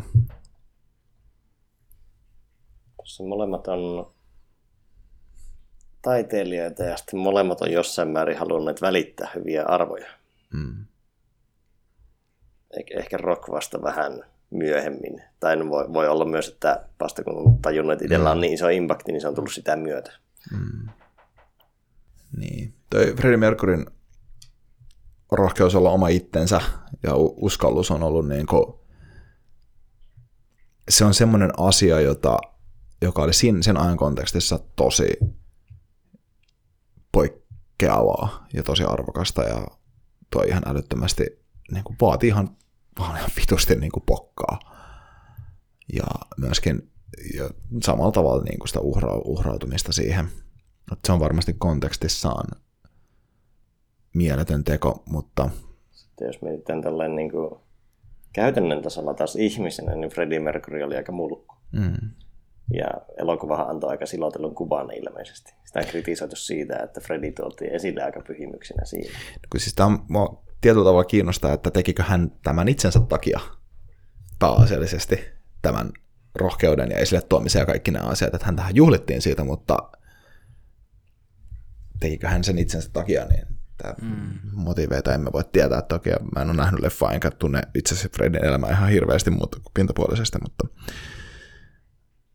ää, ja siis samaa voi kysyä tätä Rockelta, että tekeekö hän tämän vaan itsensä takia tai perheensä takia tai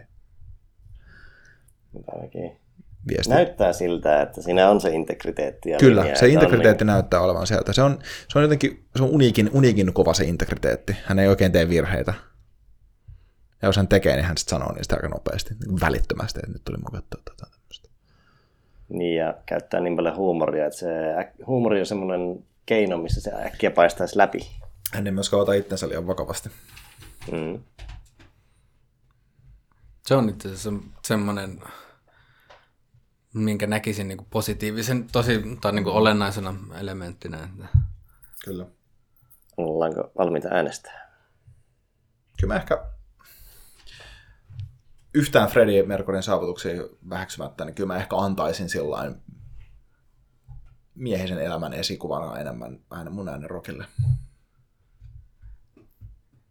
Joo, mä, mä, mä, sanoa, että mä, mä yllätyin mun valinnasta, mutta mäkin valitsin The Rockin, koska, koska tota noin, niin tietyllä tavalla sympatiat menis, menis Merkurille jotenkin niin kuin taiteelli, niin kuin etenkin taiteellisten saavutuksen kannalta niin näkisin, että si- sillä alueella on ylivoimainen voittaja, mutta sitten taas, että kun katsotaan kokonaisuutta, niin sitten ehkä kuitenkin. Mm.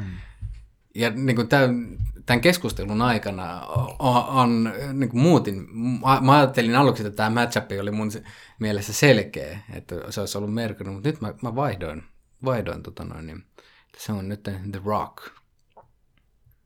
Kyllä se itselläkin kallistuu tuohon, mikä oli Jessen perustelu just tuo niin kuin, miehisyyden esikuvana. Mm. Että Fredillä on jotain, tai tietty osa elämästä on tosi hyvä ihmisyyden esikuva. Mm. Mutta miehisyyden esikuvana, niin vaikka vastuunotot ja muut ja muiden ihmisten huomiointi, niin siellä vähän vielä läkkää. Että tota, mm. rock jatkoon. Kyllä, kyllä. And we come to the finale. Finaalissa Marcus Aurelius vastaan The Rock. Siinä sellainen Ny, nyt on vähän vastinparia jo. Että 120 kilon lihaskimppu vastaan sellainen hauras, hauras, hauras filosofi. Jolla on Siinä on kuitenkin se- niitä 120 kilosia tyyppejä aika monta komennettavana. Niin, no siis sillä on legioonat siinä. Mm. Että, tota, ja näissä hauska, jos nämä olisi pelkkinä kuvina. ois. Toisella on purppura viitta ja toisella on semmoinen vaimari päällä. Spandexit jalassa. ja- Mielestäni toi tosi mm, hauska, että tuossa on fyysiset polariteetit hyvin vahvasti Markus Aurelius.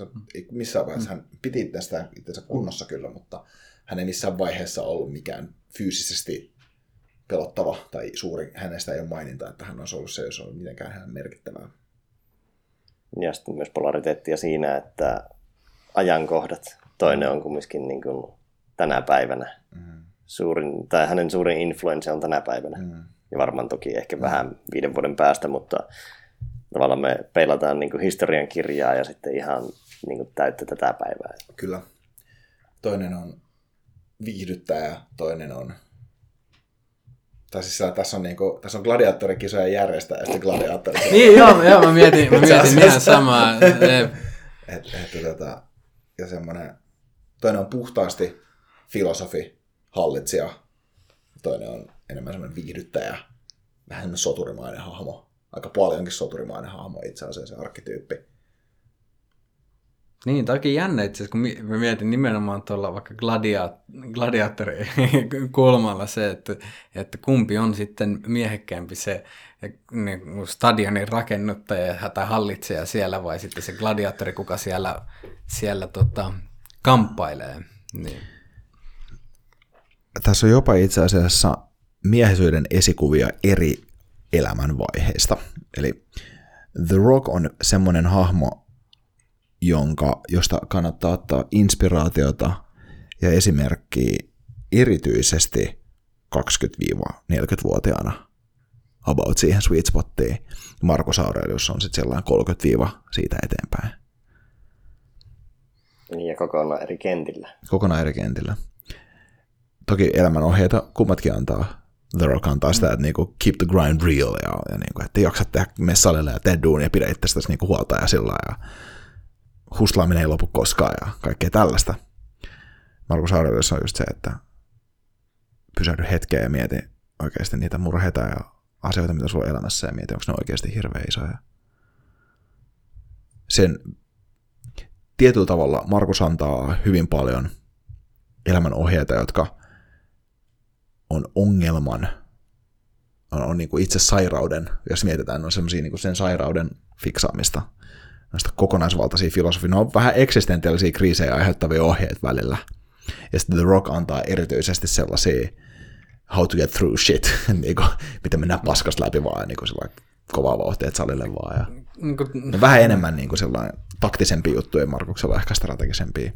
Niin, The, The Rock on se tek, näyttää sen tekniikan, ja sitten Aurelius taas, mihin se tekniikka kohdistetaan. Mm. Eli niin kuin The Rock on se te- tekeminen, mutta sitten Aurelius on se, kuka näyttää, että koska tietyllä tavalla, jos ei sitä, si- jos ei sitä ohjausta kanavoida mihinkään hedelmälliseen, hyvään, whatever, niin sitten se tekniikka sotii, sitten sit mm. saadaan, niin kuin tässä keskustelun aikana olla todettu, että sit vo- sillä voidaan saada vähemmän semmoisia ehkä kauniita lopputuloksia, mutta Niistä ehkä voi tulla myös siihen, että mistä ne opit kumpuaa, että kuinka monta niin kuin, omaa oppia Terokilla on.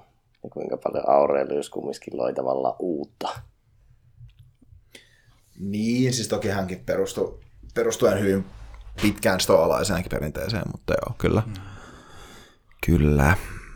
Mutta on itse asiassa hauska. että Sokrateenkin kirjoitukset oli 500 vuotta vanhoja siinä vaiheessa, kun Markus eli, että melkein.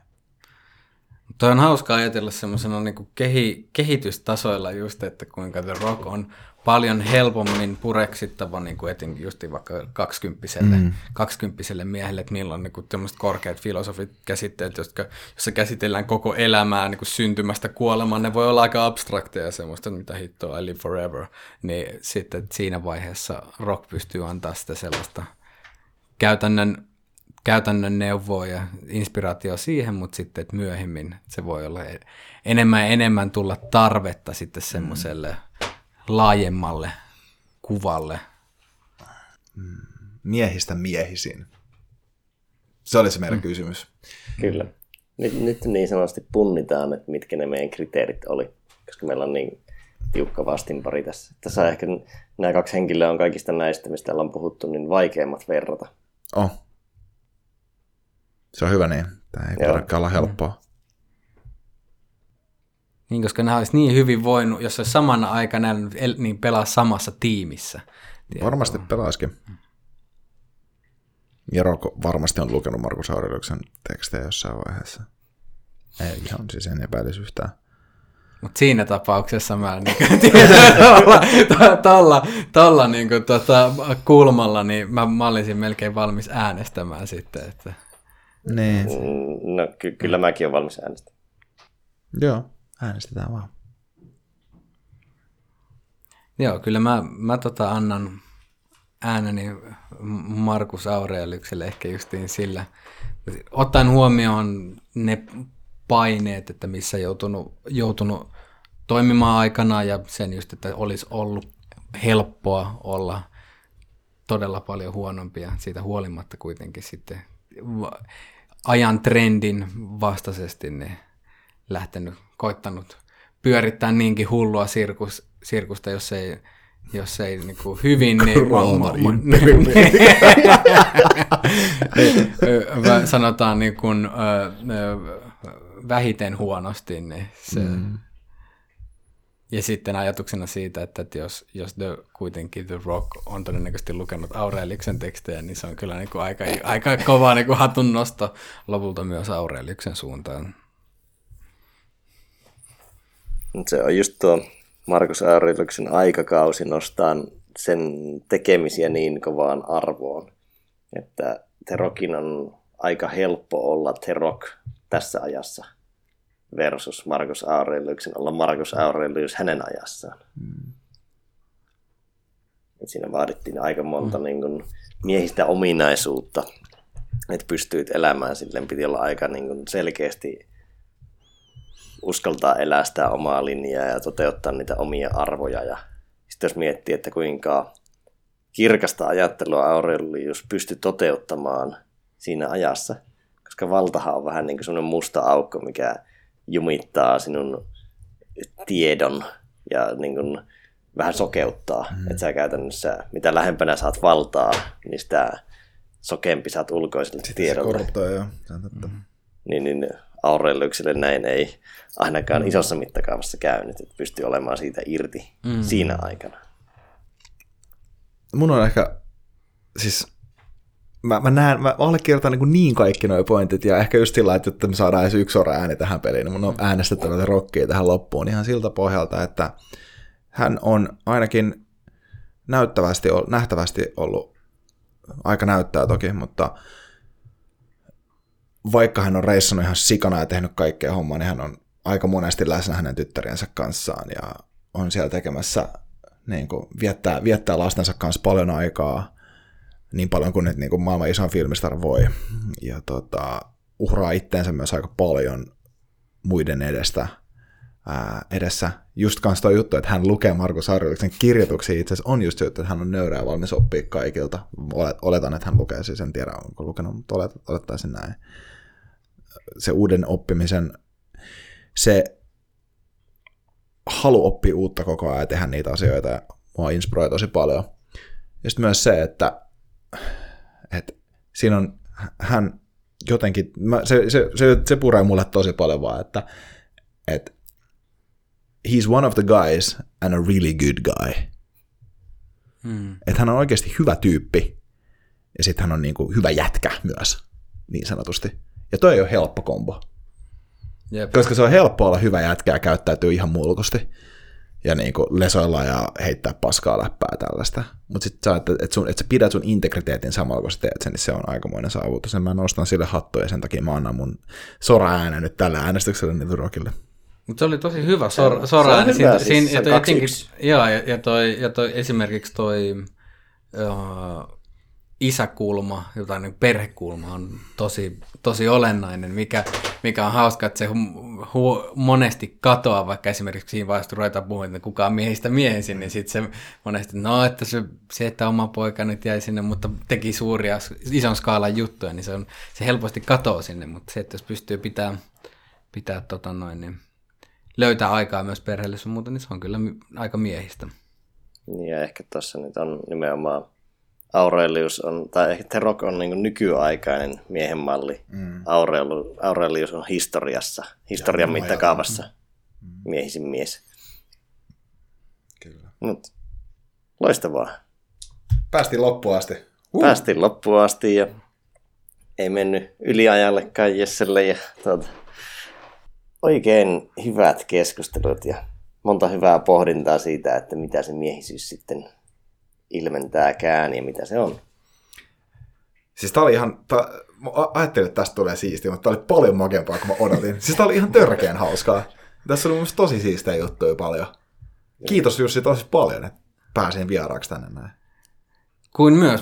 Tämä, tämä, sanotaan, että työskentelytapa, tämmöinen tietynlainen workshopi tässä näin, niin tämä oli ihan loistava, koska just että ei yhtään tiennyt, että mitä on tulossa, että mitä, mihin se keskustelu lähtee, mutta justiin näiden tietynlaisten vastakkainasetteluiden tai sitten justiin samankaltaisuuden mm. kautta, niin pystyy kyllä paljon peilaamaan sitä niin kuin yleistä miehiskuvaa, mutta myös paljon sitten niin kuin omaa, että minkälaisia tuntemuksia herättää vaikka henkilön X-ominaisuudet. Niin. Kyllä. Vaihtoehdot oli aika paljon villimpiä kuin mitä mä kuvittelin. Mä jotenkin ajattelin, että siellä on Joko Link versus The Rock tyyppisiä, mutta... Niin. mä, Joko on kanssa, se on niin superhuman, että mutta onhan monet noista, mutta olisi Joko voinut ihan hyvin päätyä tänne. Joo, kyllä sillä vielä jäi monta pankkiin. Taisi ihan hauska ottaa mm. vaikka suomimiehillä. Niin, Joo, ky- mm. kyllä, kyllä. Taisi ottaa se puhdas historiaversio ja sitten puhdas nykyään versio.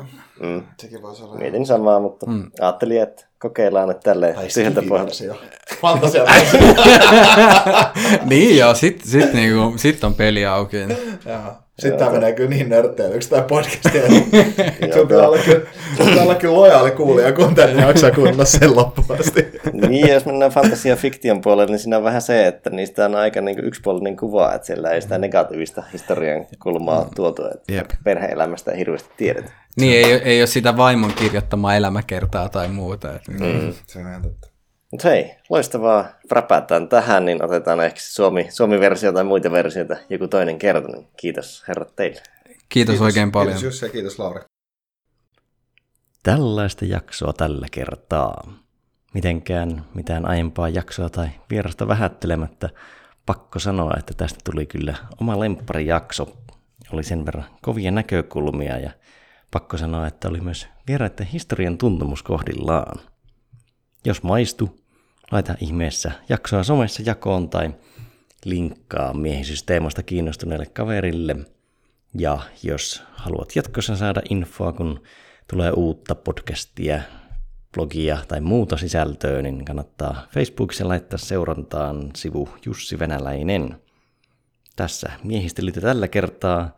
Palataan parin viikon sisällä. Bye bye.